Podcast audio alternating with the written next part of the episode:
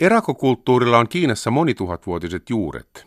Historiallisissa lähteissä on mainintoja legendaarisista erakoista jo yli kolmentuhannen vuoden takaa. Vankemmalla pohjalla ovat tietomme kiinalaisista erakoista ajalta hieman ennen ajanlaskumme alkua. Ja noista ajoista nykypäiviin saakka tiedot erakoista ovat ajan saatossa vain lisääntyneet lisääntymistään. Kiinassa erakkous ei ole koskaan tarkoittanut välttämättä yksin elämistä, vaan erakkolassa voi asua useampiakin ihmisiä. Kiinalainen tutkija, tietokirjailija ja erakkokulttuurin harrastaja Zhang Jianfeng on vuoden kaksituhattayksitoista joulukuussa julkaissut erittäin kiinnostavan kirjan erakoista nykypäivien Kiinassa. Kirjan nimi on Xunfang Zhongnan yinshi, eli etsimässä erakoita Zhongnan vuorilta. Kiinankielistä teosta ei tietääkseni ole ainakaan vielä käännetty muille kielille. Kirja perustuu paljolti hänen vuorilla kohtaamiensa erakoiden ja munkkien haastatteluihin ja hänen havaintoihinsa erakoiden elämästä. Zhongnan vuoret sijaitsevat noin viisikymmentä kilometriä nykyisen Xi'anin kaupungin eteläpuolella.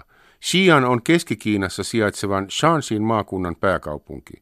Keisariajan Kiinassa se toimi eri aikoina Kiinan pääkaupunkina nimellä Chang'an, eli ikuisen rauhan kaupunki.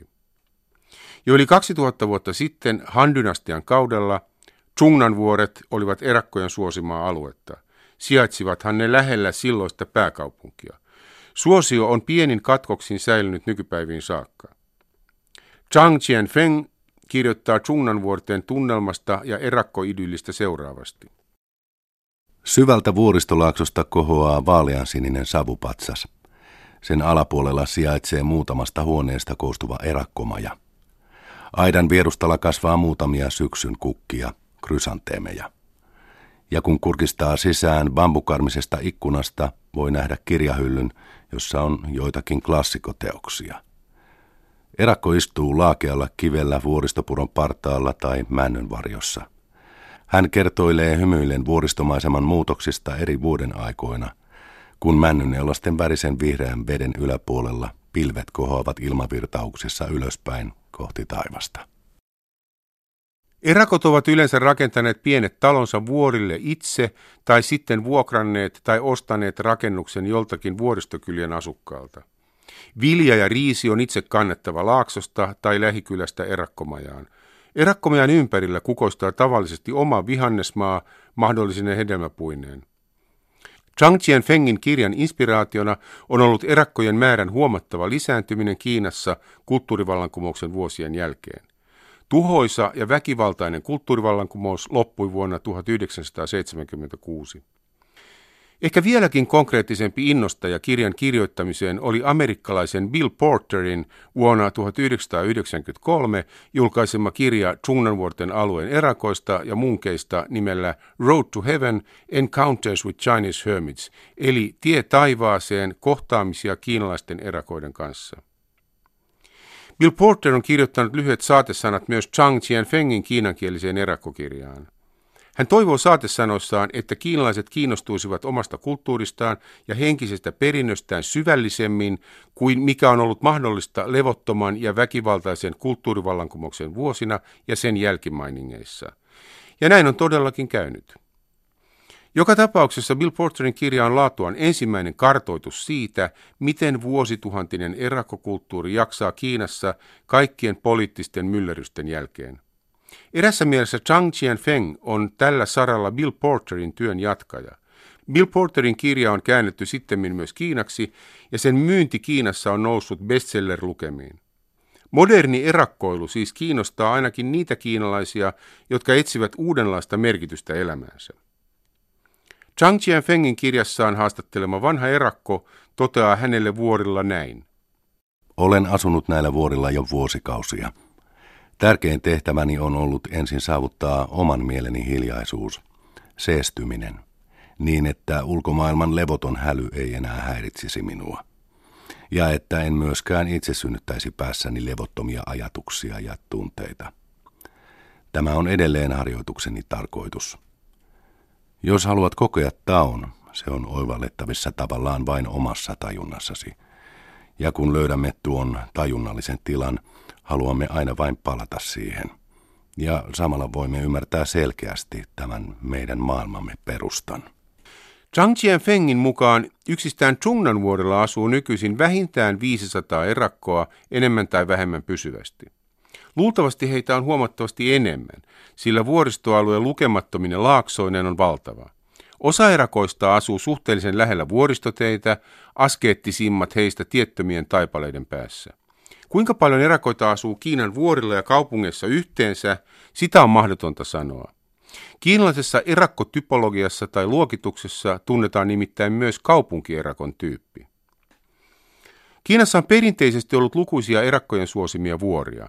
Näillä vuorilla on tyypillisesti sijainnut myös buddhalaisia ja taolaisia luostareita ja temppeleitä. Erakoilla on kaikkina aikoina ollut läheiset suhteet alueensa luostareihin ja temppeleihin. Nykyerakot tulevat hyvinkin erilaisista taustoista. Heidän joukkoonsa mahtuu nuoria ja vanhoja, miehiä ja naisia erilaisin koulutustaustoin. Erakkojen lisäksi Zhongnan vuorella asuu luonnollisesti myös vuoristolaisia, talonpoikia, metsästäjiä ja osittaisessa keräilytaloudessa eläviä. Monet myös vuokraavat huoneita vaeltajille ja matkailijoille. Erakot joutuvat aika ajoin turvautumaan näiden vuoristolaisten apuun. Erakkojen kesken on myös runsaasti yhteydenpitoa, vaikka heidänkin joukossaan on niitä, jotka haluavat pitää kontaktit erakkokollegoihin minimissä. Suomalaisille kesämökkiläisille nämä ovat tietysti tuttuja asioita. Useimmat Zhongnan vuorilla asuvat erakot ovat halunneet ottaa etäisyyttä tomun maailmaan tai punaisen tomun maailmaan, kuten ne kaupunkimaista elämäntapaa perinteisillä termeillä nimittävät. He asuvat vuorilla kehittääkseen itseään henkisesti, mutta myös nauttiakseen vuoriston uhkeasta luonnosta ja maisemista, puhtaasta ilmasta ja terveellisestä elämäntavasta. Vuorilla asuminen on useimmille erakoille toisin sanoen henkinen projekti. Monilla heistä on myös vahvoja kulttuuriharrastuksia. Erakot kuvaavat näkemyksiä nykymaailman menosta seuraavasti. Muuan erakko kertoi minulle, että muutettuaan asumaan tähän vuoristolaaksoon hän ei moneen vuoteen kyennyt nukkumaan juuri ollenkaan. Hän sanoi, että kun hän kävi illalla nukkumaan, hänen päässään pyöri lukemattomia asioita. Aivan liian monia. Asioita, jotka olivat tapahtuneet hänelle jo ennen muuttoa vuorille, mutta myös hänen vuoristossa kokemiaan tapahtumia ja muistikuvia luonnonilmiöistä. Kaikki yhtenä sekamelskana. Hänen näkemyksensä kiinalaisen nykyyhteiskunnan kehityksestä oli hyvin pessimistinen. Ihmiset haluavat vain nauttia elintasostaan, mutta eivät halua nähdä vaaratekijöitä, jotka kyllä olisivat nähtävissä. Ihminen yhteiskuntineen ei hänen mielestään ole matkalla mihinkään hyvään suuntaan. Viisaillakaan ihmisillä ei ole valtaa muuttaa tätä huonoa kehityssuuntaa. Ihmiskunnan olemassaolo ei ole koskaan aiemmin ollut niin uhattuna kuin nykyisin. Kaikki ajavat vain omaa etuaan, valtiot ja yksilöt. Miten tällainen maailma voisi olla sopusointuinen, elää harmoniassa? Edellisen kaltaiset mietteet ovat hyvin yleisiä kiinalaisten erakoiden pohdiskeluissa. He haluavat eroon ahneudesta, itsekkyydestä ja väkivaltaisuudesta. Ja he tahtovat toteuttaa ihanteitaan käytännössä. No, onhan meillä Suomessa Pentti Linkola, omanlaisensa julkiserakko, ihmisen maailman lannistumaton kriitikko ja kirjailija, kalastaja ja luonnonsuojelija. Ainakin osittain samoilla linjoilla tuntuu olevan moni kiinalainenkin nykyerakko. Valtaosa kiinalaisista erakoista on nykyisin uskonnollisesti tai ainakin filosofisesti orientoituneita, buddhalaisia tai taolaisia. Itse asiassa useimmat taitavat olla synkretistejä, kuten kiinalaiset ylipäätään. Sama henkilö voi ilman sen kummempia kommervenkkejä olla samanaikaisesti buddhalainen, taolainen tai vaikka perinteisen animistisen kansanuskon kannattaja, ja yhdistellä itselleen mieleisiä elementtejä kaikista näistä eri näkemyksistä omaksi maailmankuvakseen. Samankaltainen suvaitsevaisuus ja joustavuus uskonasioissa on vallalla myös Japanissa, missä monet ihmiset ovat sekä buddhalaisia että shintolaisia. Zhang Jianfeng kuvaa sympaattisesti erakkojen elämää ennen muuta Zhongnan vuorilla, mutta jonkin verran myös lähettyvillä sijaitsevalla Hua Shan vuorella. Kirjassa on hellyttäviä ja upeita kuvauksia vuoristoalueen jylhistä maisemista, puista, joista ja vuoristopuroista, linnuista, eläimistä, kasveista, erakoista ja valkoisista pilvistä. Valkoiset pilvet ovat symbolisoineet Kiinassa perinteisesti erakkoelämää vuorilla, mietiskelylle altista ja avointa mielentilaa. Pilvet ovat buddhalaisuudessa myös ajatusten ja tunteiden, mielenliikkeiden metafora. Mietiskelyssä pyritään siihen, ettei takerruttaisi tajunnassa risteileviin ajatuksiin ja tunteisiin, vaan annettaisi niiden vain tulla ja mennä, virrata vapaasti niihin takertumatta. Aivan kuten pilvet taivaalla, jotka alati muuttavat muotoaan, ilmestyvät kuin tyhjästä ja katoavat tyhjään. Näistäkin asioista Zhang Jianfengin kirjassa puhutaan runsaasti. Toisin sanoen mielen selkeyttämisestä ja kirkastamisesta vuoristoluonnon ja mietiskelyn avulla. Vuorilla elämiseen liittyy Kiinassa myös runsaasti kansanperinnettä, myyttejä ja tarinoita menneiltä vuosituhansilta. Tarinoita runoilijoista, filosofeista, jumalista ja kuolemattomista. Ja tietysti erakoista. Kaikki ne ovat osa vuoristoerakkojen tajunnanmaisemaa, kokemusmaailmaa. Zhang Jianfeng on ottanut kirjaansa mukaan myös seuraavan dialogin buddhalaisen vuoristolaismunkin kanssa. Kysymys. Elääkö näillä vuorilla todellakin valaistuneita ihmisiä?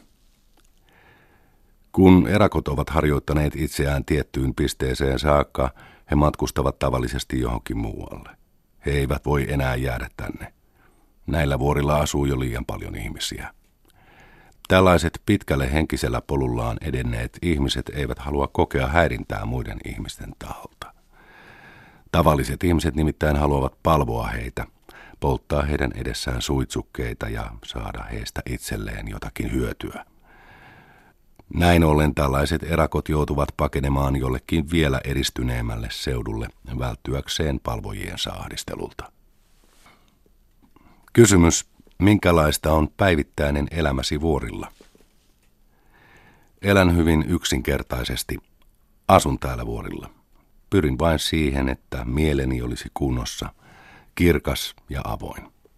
Syön enimmäkseen luonnon tarjoamia kasveja, hedelmiä, marjoja ja joidenkin kasvien juuria. Vuorilta löytyy kyllä aina jotakin syötävää. Erakoksi ryhtyminen on aina kannanotto vallitsevan yhteiskunnan olosuhteisiin, tavalla tai toisella. Kiinan kohdalla se on myös epäsuora kannanotto kommunistisen puolueen diktatuuria vastaan. Kiinassa erakkona eläminen oli kielletty erityisesti kulttuurivallankumouksen vuosina tuhatyhdeksänsataakuusikymmentäkuusi–tuhatyhdeksänsataaseitsemänkymmentäkuusi. Sen jälkeen erakkoelämä vuorilla on taas yleistynyt nopeasti, mihin vuosituhantinen perinne nyt muutamia vuosikymmeniä kestäneiden poliittisten levottomuuksien aikana katoaisi, ei mihinkään. Se saa nykyisin vain hieman uudenlaisia muotoja kännyköineen ja tietokoneineen. Digimaailma on todellisuutta vuorillakin. Tosin moni erakko elää sähkön ulkopuolella. Myös taolaisissa ja buddhalaisissa luostareissa ja temppeleissä tietokoneet ovat arkipäivää. Temppelit toimivat nykyisin usein lisäksi hotelleina tai hostelleina, kuten keisariajallakin. Vuorille on rakennettu myös ihan oikeita hotelleja.